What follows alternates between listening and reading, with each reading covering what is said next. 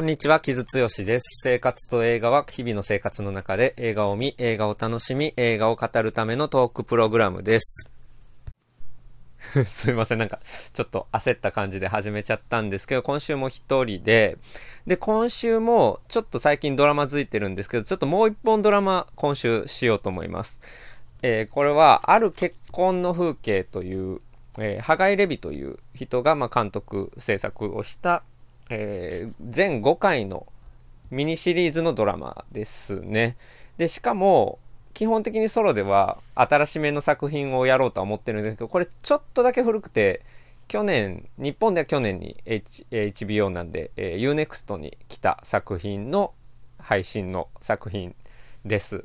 で、ちょっと今週これをにしようと思ったのはちょっといくつか理由があって、まあ、ちょっと単純に僕はバタバタしていて、あまりにも新しいものをまだちょっと整理できないって言ってる、いうのもあるんですけれども、えっと、それ以上に、ちょっとその、ある結婚の風景っていう作品、これリメイクなんですけど、が、えー、まあ、イングマール・ベルイマンというスウェーデンの、まあ、もう亡くなっている巨匠ですね。ノイチゴとかペルソナとか、まあ、そういった映画で知られる、まあ、後の映画人にものすごく影響を与えた、まあ、巨匠2の巨匠っていう感じですけれども、で、えー、彼のある結婚の風景っていう昔、1973年の、これも実はテレビドラマというか、テレビ映画というか、全6話かな、もともとは、のもので、まあ、その後再編集されて映画になったりとか、あと舞台化されたりとかもしてるんですけれども、それのリメイクにあたるのが、このある結婚の風景っていう、ハガイレビの2021年の、えー、作品なんですけど、えー、この作品に限らず、今ちょっと、イングバール・ベルイマンが、また再評価すごくされてるような感じがあって、まあ、この人はもちろんねずっと尊敬されてる作家ではあるんですけれども、まあ、特に今来てるなっていうのがちょっとあって、えー、この作品はまあそのままリメイクですしあと最近だとねこの番組でも何回かちょっと名前は出したえー、ミア・ハンセンラブのベルイマン島にて、あれは、えー、ベルイマンがかつて住んだ島に行って、フォーレ島に行ったカップル、映画監督のカップルの話ですけれども、まあ、で、あけえー、あからさまにベルイマンが参照されていたりとか、あとは、マスター・オブ・ゼロっていうネットフリックスのドラマ、コメディですね、えー、のシーズン3が、まあ、その、それまで出てきたキャラクターの一人、黒人のレズビアンの女性が、えー、そのカップルとどう、えー、恋人とどうなっていくか、リレーションシップがどうなっていくかっていうシーズン3が丸々それに使われてるんですけど、えー、それはもうあからさまにイングマール・ベルイマンのある結婚の風景っていうのが参照されてるんですね。なので、まあその今ちょっとある結婚の風景来てるんじゃないかっていうのはすごく僕個人的には思ってたんですけど、あんまり日本で話題になってないような気がするので、ちょっと今一度えー、このある結婚の風景という作品を紹介したいなと思っています。で、まあ、このリメイクの方ですね、あの、ハガイレビのリメイクの方もあんまり日本でまだそんなに見られてないかなっていうような印象が僕はあるので、えー、ここで紹介しようかなと思います。で、これまあどういう話かっていうと、えー、主演がオスカー・アイザックとジェシカ・チャステインなんですけど、2人の、まあ、カップルが、えー、数年間、えー、5、6年ぐらいなのかな？の、まあ、どういうふうにえー、関係が変わっていくかっていう、まあ、ただそれだけといえばそれだけで、まあ、イングバール・ベルイマンのもともとも、えー、ある夫婦が、えー、離婚へ至る会話劇ですね。っていうのを、まあ、すごく緻密な、あの、関係性の変化を描きながら、描描きながら語るという作品なんですけども、それの、まあ、現代バージョンというのが、まあ、一番簡単な説明かなと思います。で、えー、5回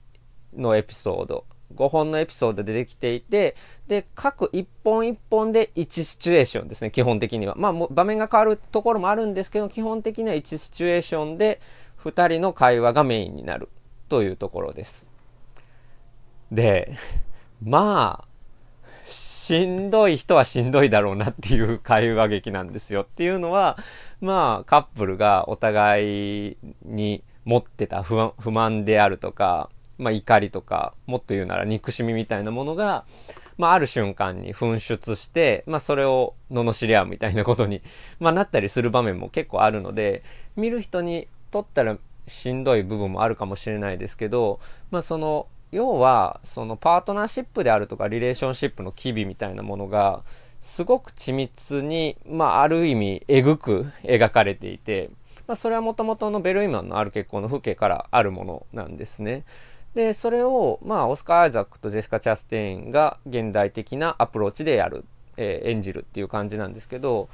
あのー、例えば、マスター・オブ・ゼロのそのシーズン3もそうなんですけど、あれもある結婚の風景を参照しながら、そのカップルの、えー、変化、微妙な変化をえー、追うっていうもの、繊細な変化を追うっていうものになってるんですけど、それがまあ、黒人の女性同士のカップル、えー、ブラックのレズビアンカップルですね、の話になっていたりとか、であるいはこの、えー、ハガイレビ版は、えー、2人の関係が、えー、割と昔の男女の性役割の逆になっている。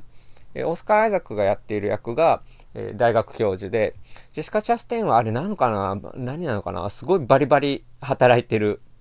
まあ、ビジネスパーソンという感じの、まあ、やり手ビジネスパーソンみたいな感じで、まあ、野心家でっていうところもあったりとかして、まあ、言ったら昔の男女の性役割の逆になっている。そして、まあ、オスカー・アイザックの、ジョナサンかなジョナサンが基本的には家事育児をやっている。メインでやっているっていう設定になっているのとかは、まあ、すごく現代的になってますよね。でもその設定が現代的になりつつも、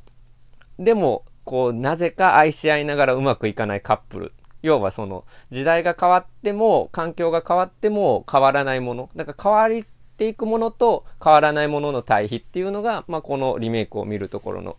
一つ面白さかなと思いますね。で、ここまで真面目に話してるんですけど、まあ、この、ハガイレビ版のある結婚の風景の見どころが、どこかというと、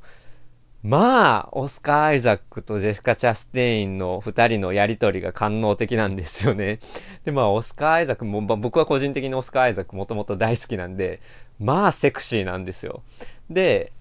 それは、その二人の親密なセクシャルなというか、まあ、センシュアルなですね、官能的なやりとり。もちろんセックスシーンもあったりはするんですけど、それだけじゃなくて、例えばちょっと家事をしていたりとか、二人の身体的な距離が近づいたり離れたりとか、まあ、そういう所作一つ一つの官能性みたいなものをすごく捉えていて、これはオリジナル版にもベルイマンのね、あんまりなかったものだと思いますね。これはね、やっぱり現代すごくいろんなドラマがすごくセンシュアルな親密さとかが、をすごく追求してるような感じがあって、まあ、いろんなドラマでね。普通の人々っていう、例えばまあ、イギリスのドラマアイルランドかだったっけ？まあ、ちょっとごめんなさい。ちょっとそこ飛んじゃったんですけど。あ、アイルランドですね。はい。えー、のドラマとかもそうなんですけど、まあ、すごく親密なえー、官能性みたいなものをどう取るかっていうのがいろんなドラマで、ドラマであり、映画なりでチャレンジされてるんですけども、まさにこのある結婚の風景もそれを踏まえた上で、えー、できたドラマかなと思いますね。でも本当に2人のやりとりがセクシーで、まあ、本当にこの盟友2人のケミストリーを見るドラマになっているなと思います。で、まあ二人ね、まあくっついたり別れたりしたりとか、で、別れても愛し合ったりとか、まあそういうのあんまり見たくないぜっていう人結構いるかもしれないですし、それこそ、まあ例えば、不倫絶対ダメっていうのが割と日本の普通の価値観、普通のって、普通ってあんまいい言葉じゃないですね。えー、一般的な価値観かもしれないですけれども、でもね、僕はやっぱあんまりそう思わないんですよね。やっぱカップルそれぞれでいろんな事情があるし、で、まあ別れても好きな人っていたりするし、で、まあ、婚外セックスみたいなことがね、例えばあったとして、それはそれで許せたり許せなかったり、事情によって違ったりもするじゃないですか。で、まあなんか子供がかわいそうみたいな話があったりもするけど、でも例えば、えー、パートナーシップがうまくいってないのに別れずに関係続けていくことの方が子供にストレスかかるんじゃないかみたいな意見があったりとか、まあ、要は個別具体性に見ないとわからない問題っていうのを、まあ、みんな主語を大きく語ろうとしながら、まあ、僕もそういうとこあるので、そこは、あの、自分も反省しないといけないところであるんですけれども、まあ、どう語るかっていうのは非常に現代的な問題として立ち上がってる感じはあって、で、僕は、ものすごくそれに興味があるんですよ。あのまあ、これ聞いてくださってる方はご存知の方多いと思うんですけれども、ポップライフザポッドキャストという番組に時々僕出させてもらってて、で、そこで、えー、第83回かな。で、えー、僕が結婚と、えー、パートナーシップというテーマをちょっと持ち込ませてもらって、えー、萩原まりさんと、えー、スーパーオーガニズムのオロノと一緒にゲストで出させてもらって喋った回があるんですけども、そこでもちょっと話してるんですけど、例えばオープンリレーションシップ、えー、いわゆるそのパートナーシップの外で、えー、セックスをしたり、まあ場合によっては恋愛みたいなことになったとしても、それはお互いのパートナーシップを維持するためにお互い認め合うみたいなオープンリレーションシップですね、みたいな感じ、考え方が出てきたりとか、あるいは3人以上で、えー、一種の共同体としての、えー、コミュニティみたいなもの、関係性を作っていくっていうポリアモリーっていう考え方ができていたりとか、いわゆる1対1のリレーションシップ以外の可能性っていうのがすごくやっぱ考えられてる時代にあって、じゃあパートナーシップってなんやねんみたいな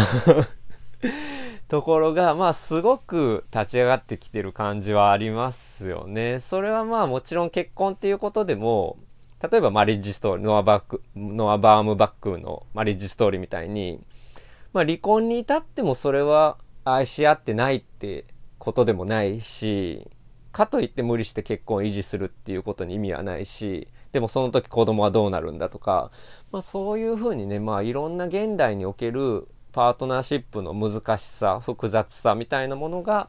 まあいろんなドラマとか映画が語ろうとしてるかなっていう感じはありますね。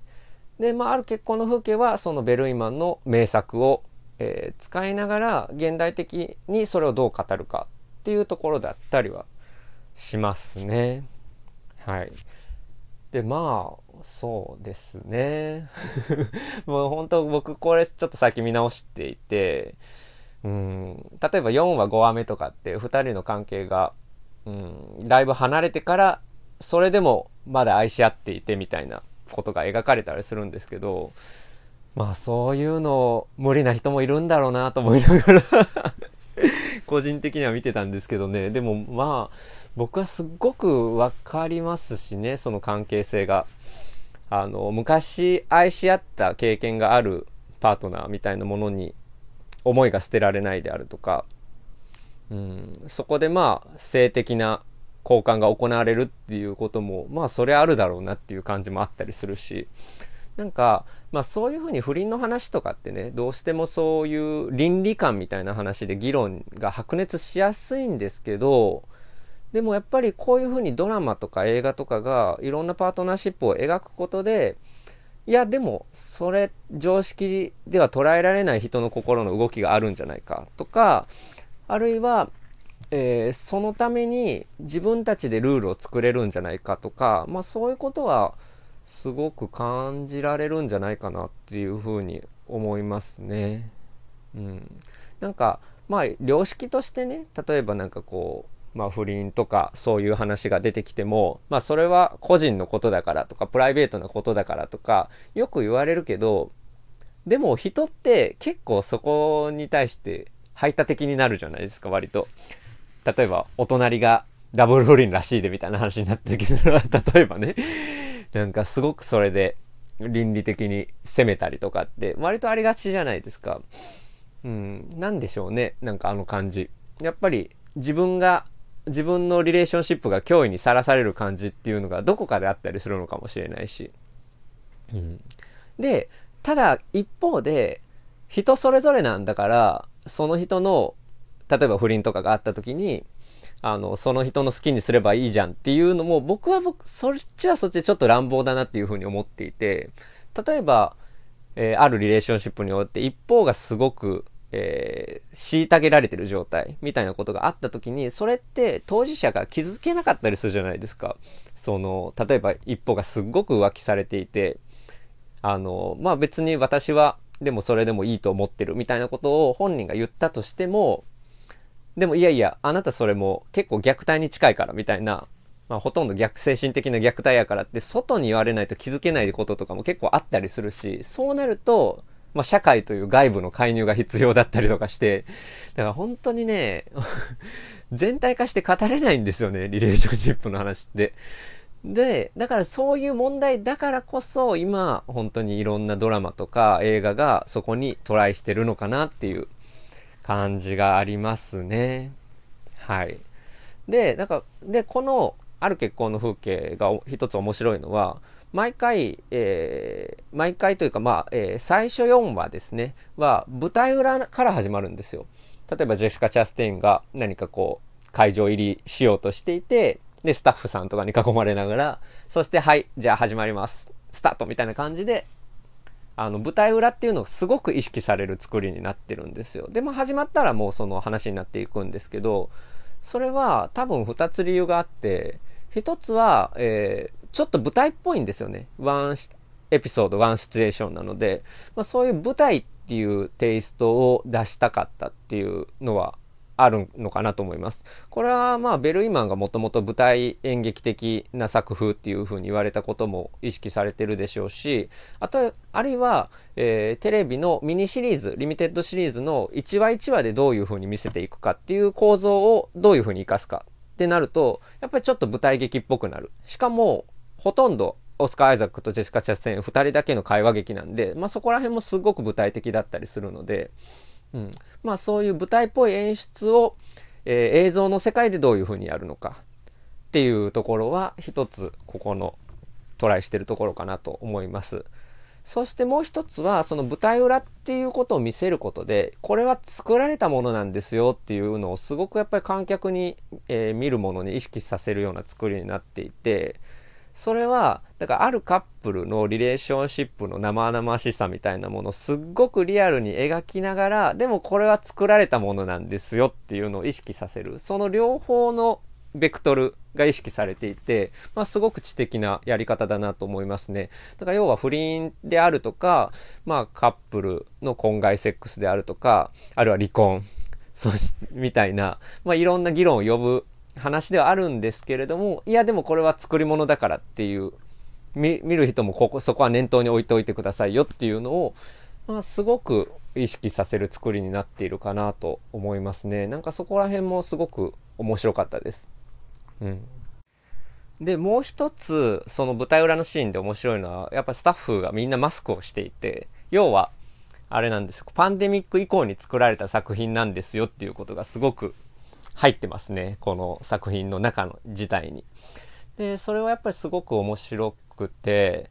まあ、例えば、マスター・オブ・ゼロのシーズン3とかもそうですけど、やっぱりその、すごく内省的で静かな作品がパンデミックの頃増えたなっていう感じはあって、うん、それはた結構偶然ももちろんあるんですけども、その前から制作は多分、制作となり企画なりは始まっていたからね、とは思うんですけど、そういう作品がすごくアクチュアリティを持つっていうのは、やっぱパンデミックが関係していると僕は思っていて、例えば音楽とかでも、えー、2020年以降ってすごく親密な、例えばフォーク音楽とか弾き語り音楽、ソロでできる弾き語りの音楽とか増えた感じがすごくあるんですけど、力ある作品がですね。うん、そういう感じがこのある結婚の風景にもあってそれ例えばねそのフリーセックスみたいなものがあのパンデミック以降に難しくなった時にパートナーシップっていうのがより重くのしかかってみたきたところもちょっとあると思うんですよ僕は例えば。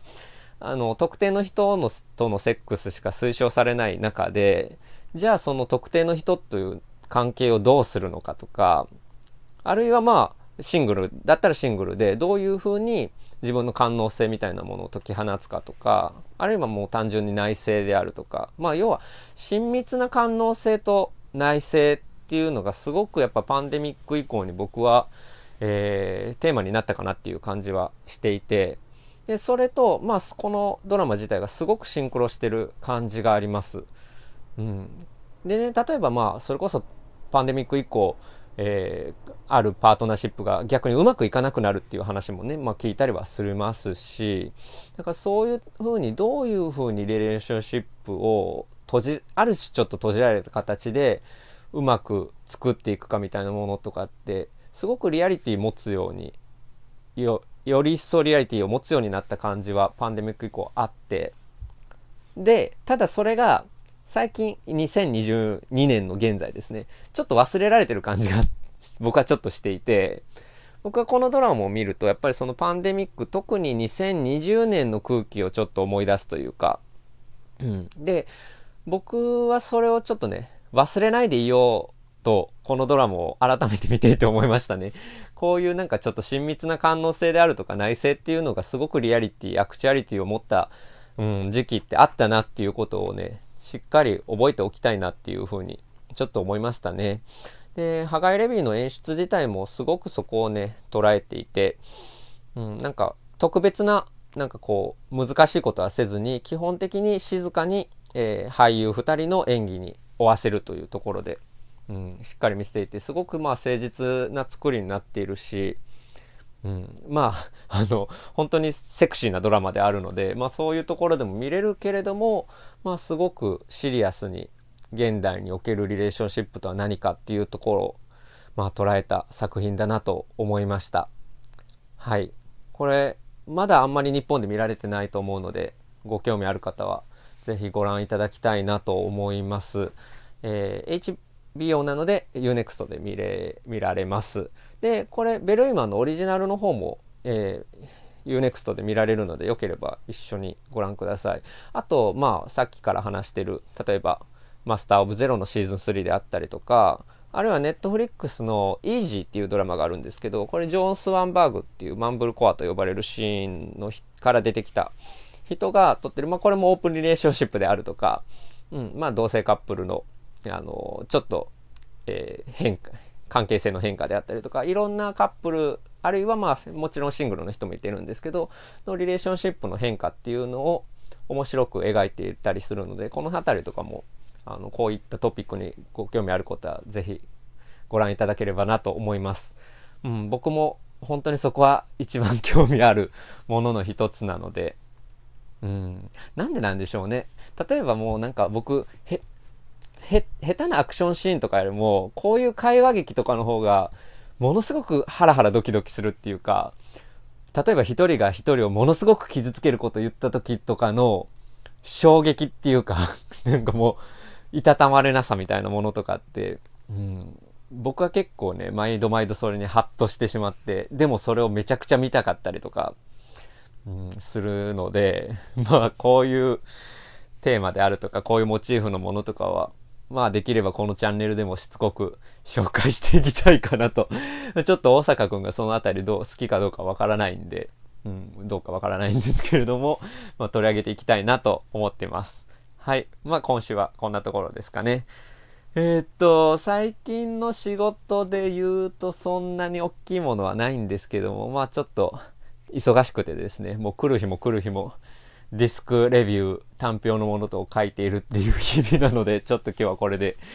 失礼しようかなと思います。来週は多分トークセッションになるかと思います。えー、はい、そんなところです。えー、お送りしたのは木津剛でした。